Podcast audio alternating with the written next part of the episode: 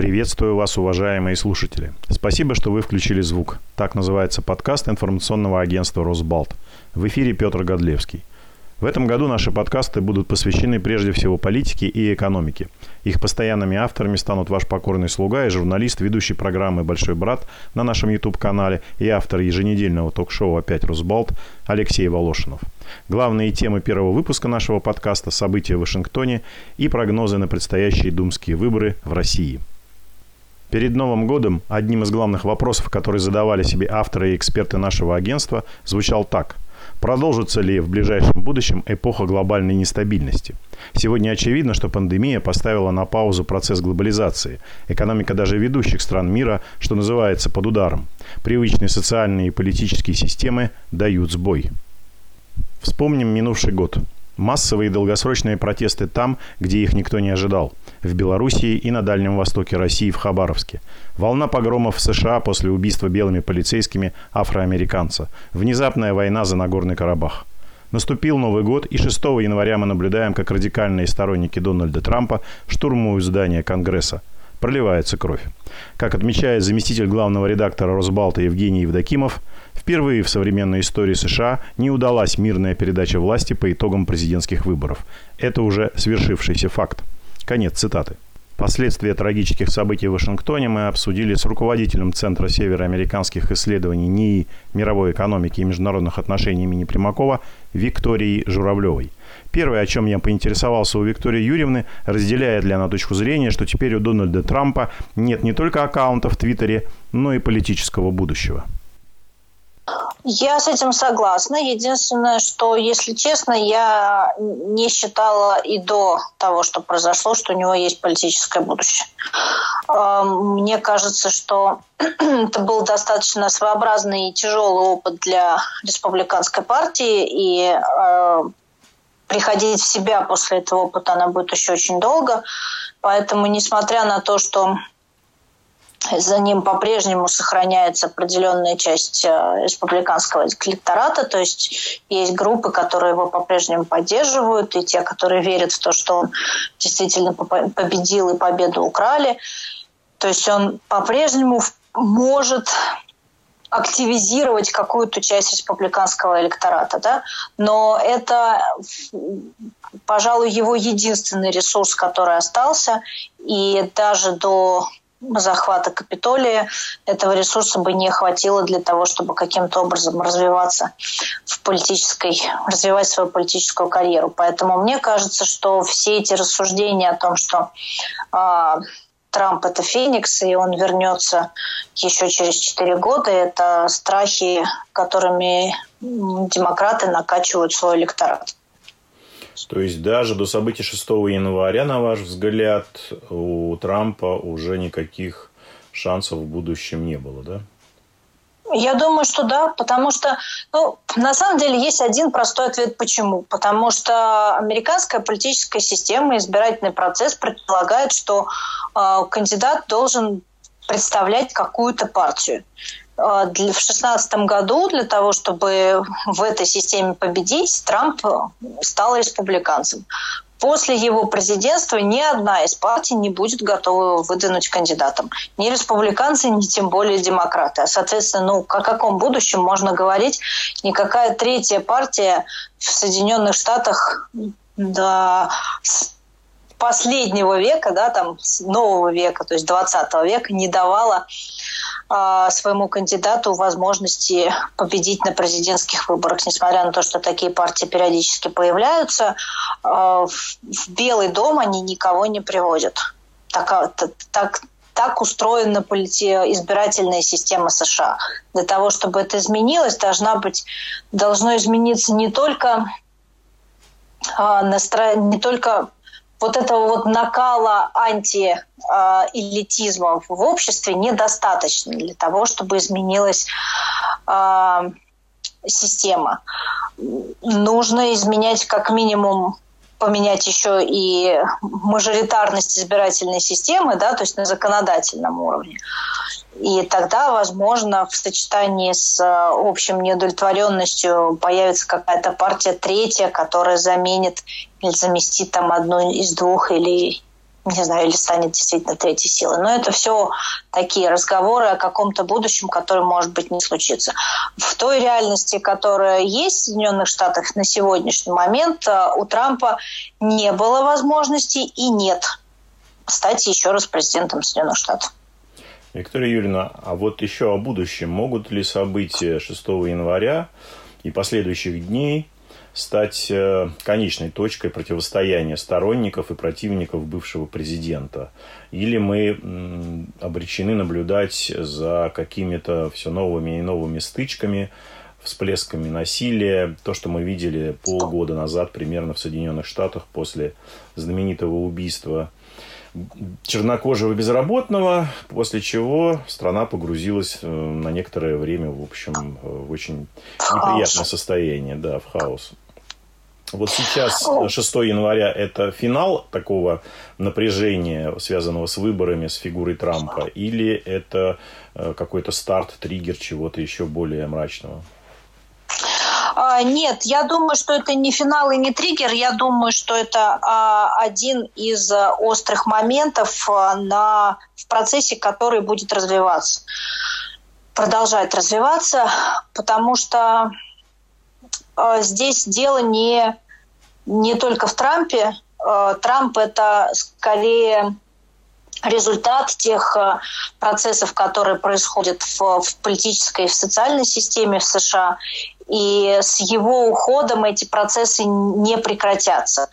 А Трамп их активизировал. Безусловно, его личность, а, а, его как бы его, его работа или его игра на, на, вот этот вот, на вот этот протестный электорат, она подливала масло в огонь. И то вот сейчас, почему демократы его обвиняют в том, что в, в захвате Капитолия фактически, это, ну, на самом деле, конечно же, не, никто, то есть ни о каком приказе со стороны Трампа здесь не идет речь, а дело именно в том, что он создает вот это вот, усиливает это протестное настроение.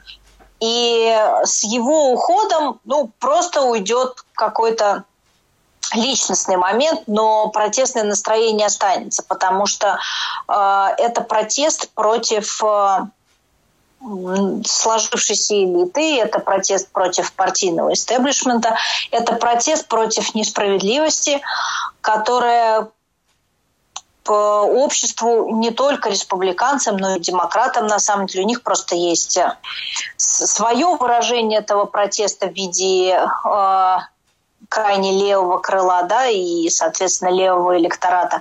И, но и те, и другие протестуют против системы, которая перестала отвечать на запросы общества. Системы, которая больше в социально-экономическом плане несправедлива. Система, которая не дает перспективы обычному американцу. Система, в которой элита закрыта от общества, которая, в котором она живет по, по своим, в своей реальности и как бы не готова воспринимать то, с чем обращаются к нему общество. И хотя мы, в принципе, мы понимаем, что так устроена любая элита в любой системе, в, в американской системе, американская система построена на том, что э, запрос общества воспринимается политической элитой.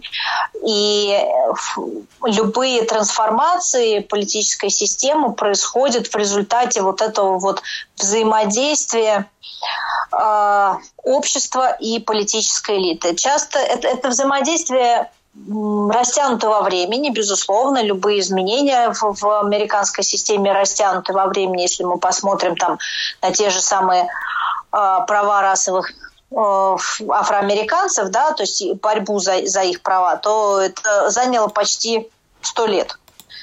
Надо посчитать повнимательнее, но, в общем, примерно, примерно вот такой, такой порядок. И по-прежнему протесты продолжаются, и по-прежнему афроамериканцы э, являются наиболее неблагополучной группой социальной в обществе. То есть изменения все еще идут и все еще не, не, до, не, не пришли к, к тому идеалу, которого требует общество. Но все-таки а запрос на эти изменения воспринимается системой, да, воспринимается элита, и элита предпринимает какие-то шаги на их изменения. Так вот, здесь мы видим классическую систему, как, классическую ситуацию, когда запрос от общества уже есть давно, а ответа элиты пока нет. Более того, элита все больше играет в эту вот э, в игру, которую можно назвать радикализация общества, то есть попытка обвинить радикальные настроения, радикальные группы общества в том, что вот все как-то не так складывается. И здесь вот это вот обвинение Трампа, мне кажется, оно из той же из, то, из того же порядка, и сейчас либералы демократическая партия, да, демократический истеблишмент пытается сделать из Трампа а, того самого, кто должен нести всю ответственность за все то, что произошло не только за 4 года, а в целом происходит в в социально-политической системе США. И вот за все то недовольство, за все те беспорядки, а, которые происходят, демократы хотят поставить точку Трампом то есть Трамп должен стать вот этой точкой в этом недовольстве, а дальше типа все изменится само по себе и будет замечательно, и все весело заживут под э, лозунгами демократической партии. Проблема вся в том, что почти 50% общества, ну там 48% общества не хотят жить под этими лозунгами.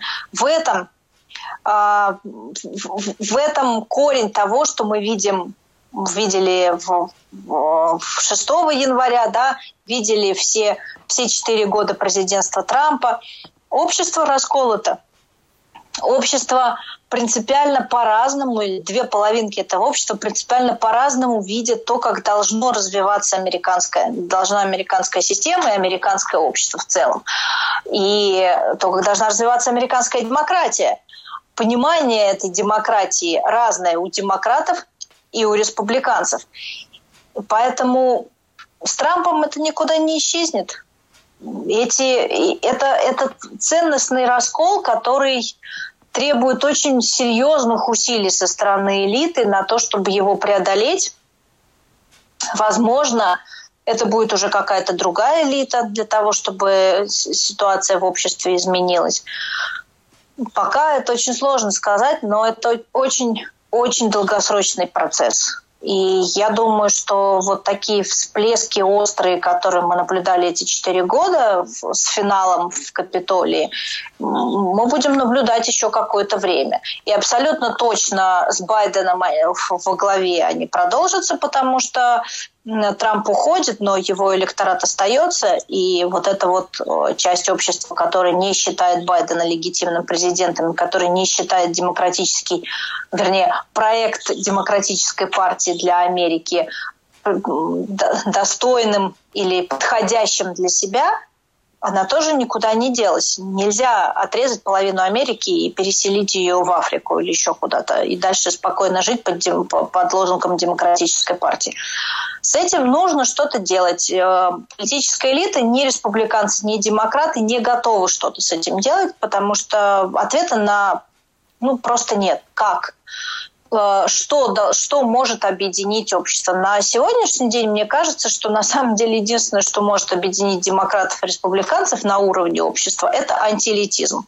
Это борьба с нынешней политической элитой, с, э, с нынешним партийным истеблишментом. И это, конечно же, не устраивает партийный истеблишмент, не устраивает политическую элиту, и поэтому политическая элита э, натравливает одну часть общества на другую. Так что это, это, это надолго. Затем, сколько времени потребуется США для выхода из этого кризиса, мы будем наблюдать издалека. Мне показалось очень важным замечание Виктории Журавлевой о том, что американская политическая система подразумевает реакцию элит на запросы общества. В России о таком можно только мечтать. По мнению моего собеседника, политолога, руководителя политической экспертной группы Константина Калачева, не стоит надеяться на то, что проведение выборов в Думу в этом году станет ответом на запрос российского общества о развитии политического плюрализма в стране. А, мы помним прекрасно последнюю пресс-конференцию президента. А, президенту задавали вопрос о новых партиях. А если бы он упомянул хотя бы одно название, это было бы воспринято как знак, как сигнал, что перемены будут, но ни одно название президент не назвал. Более того, президент заявил, что несмотря на разницу взглядов, в Думе сидят патриоты, патриоты, сторонники нынешнего курса. И в целом можно было сделать вывод, ничего менять не надо. Ну, понятно, что эта аппаратная логика является руководством к действию. Административный ресурс на этих выборах будет играть огромную роль. В этом я абсолютно уверен, как будет себя проявлять а, другой вопрос и как на это будут реагировать э, граждане. Но а, можно предположить, что да, действительно, в Госдуме будут представлены прежние игроки. Что касается новых партий, то партию «Новые люди» даже саму администрацию президента который имеет отношение к этому проекту, называют партией будущего. А, партии следующего выборного цикла. А, я предполагаю, что на 3% их постараются вывести для того, чтобы они получали госфинансирование. Но э, избиратель может удивить, да, проголосовать. И, в принципе, у новых людей э, шанс на попадание э, в Госдуму есть не только по одному-двум округам. В принципе, есть шанс получить и э, 5% даже, может быть, вопреки а, а, собственным усилиям. Для всех остальных а, ситуация еще более грустная. Хотя Яблоко, как оставшаяся последняя демократическая партия, Парнас, как известно, э, не может принять участие в выборах Госдумы э, без сбора подписей. И э, я думаю, что Парнас в следующих списках в следующем бюллетене избирателя мы не увидим.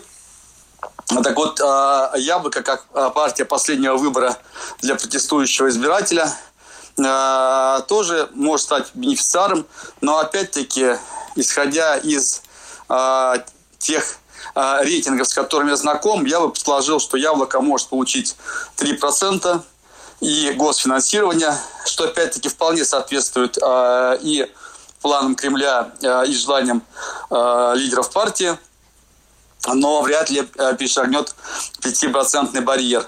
У остальных самый перспективный из малых партий всегда называют партию пенсионеров, но как только партия пенсионеров показывает своих лидеров, ее шансы сразу резко падают. То есть есть привлекательное название, но политика у нас дело персонифицированная, нет э, ярких э, лиц, нет куража, нет драйва. И э, я думаю, что несмотря на вот, в, при прочих равных э, партия миссионеров могла бы, конечно, э, выступить весьма достойно, особенно после э, пенсионной реформы. Э, понятное требование: э, верните э, все на прежние места, снижайте пенсионный возраст, как это делали в Польше, например. А, но а, я полагаю, что у них не будет э, ни ресурсов, ни возможностей для того, чтобы э, себя ярко а, проявить. Партия роста находится в поисках. Если новые люди привлекли в качестве политтехнолога Евгения Миченко, то партия роста провела исследование силами фонда «Петербургская политика», лично Михаил Наградов занимался исследованием проблем и возможностей э, этой партии. Но пациент скорее мертв, чем жив. И я думаю, что даже если коллега Виноградов сделал какие-то интересные предложения, вряд ли руководство партии сможет э, ими воспользоваться. Там по-прежнему остается надежда на то, что э, шнур – это некий философский камень, превращающий э, свинец в золото. Но я думаю, э, эта надежда абсолютно тщетная. В общем, э, можно предположить, что э, э, у КПРФ и ЛДПР больших проблем не будет, но у КПРФ будет проблема с отстаиванием результатов – в ряде округов, потому что коммунисты намерены получать свои проценты. И представительство не только через списки, вот, но дорога сидит идущий. А что касается «Справедливой России», то я полагаю, ей помогут преодолеть 5% барьер – даже несмотря на то, что э, сама партия, как кажется, переживает далеко не лучшие времена. Константин Эдуардович, а вот вы упомянули э, партию «Яблоко», новые партии. На ваш взгляд, если дела в стране пойдут еще хуже из-за пандемии, не захотят ли в Кремле, например, спустить пар и создать хоть какую-то оппозицию э, маленькую, скажем так, но э, маленькую, но свою, да, оппозицию Ее Величества в следующей Государственной Думе? Я ведь не случайно начал с того, что аппаратная логика возобладает над логикой политической. То есть а сейчас, казалось бы, было бы вполне разумно да, в условиях снижения социального самочувствия, а, а, в ситуации пандемии или там, а, после пандемии а, выпустить пар а, и дать возможность а, оппозиции оппозиции э, не той, которая патриотическая, а оппозиции либеральной, какое-то присутствие ну или, скажем, либеральной, проевропейской, прогрессивной, как угодно можно назвать, даже, может, не системной. Но э, э, это, мне кажется, противоречит тем правилам, по которым сейчас функционирует система. То есть, собственно говоря, кто на себя возьмет э, смелость выступать с подобными предложениями и э, создавать э, как кому-то условия, в которых этот кто-то не, не будет выглядеть как участник забега спринтеров, которому на ноге надели мешок. Я думаю, что э, никто не готов э, спорить с президентом. Президент наш становится все более консервативным. Э, нынешняя э, Госдума, те расклады, которые сейчас есть, всех устраивают. Не для того в свое время из Госдумы защищали людей типа Гудкова – а, да не только Гудкова, а, можно вспомнить Пономарева и, и других, а, чтобы потом вернуться к этой же ситуации. И я полагаю, что в данном случае логика вроде бы очевидна, и казалось бы, есть сердитые горожане, да, есть, в конце концов, подрастающие уже даже выросшее э, э, новое поколение, которое э, хочет увидеть своих героев, типа Романа Юнимана в Госдуме. Но есть логика держать, не пущать, логика хранительства, логика консолидации. Мы должны показать всему миру, как мы консолидированы, особенно после избрания Байдена. Все должны схватиться вокруг власти. И выборы в Госдуму это не конкурентные выборы, а референдум по вопросу доверия власти.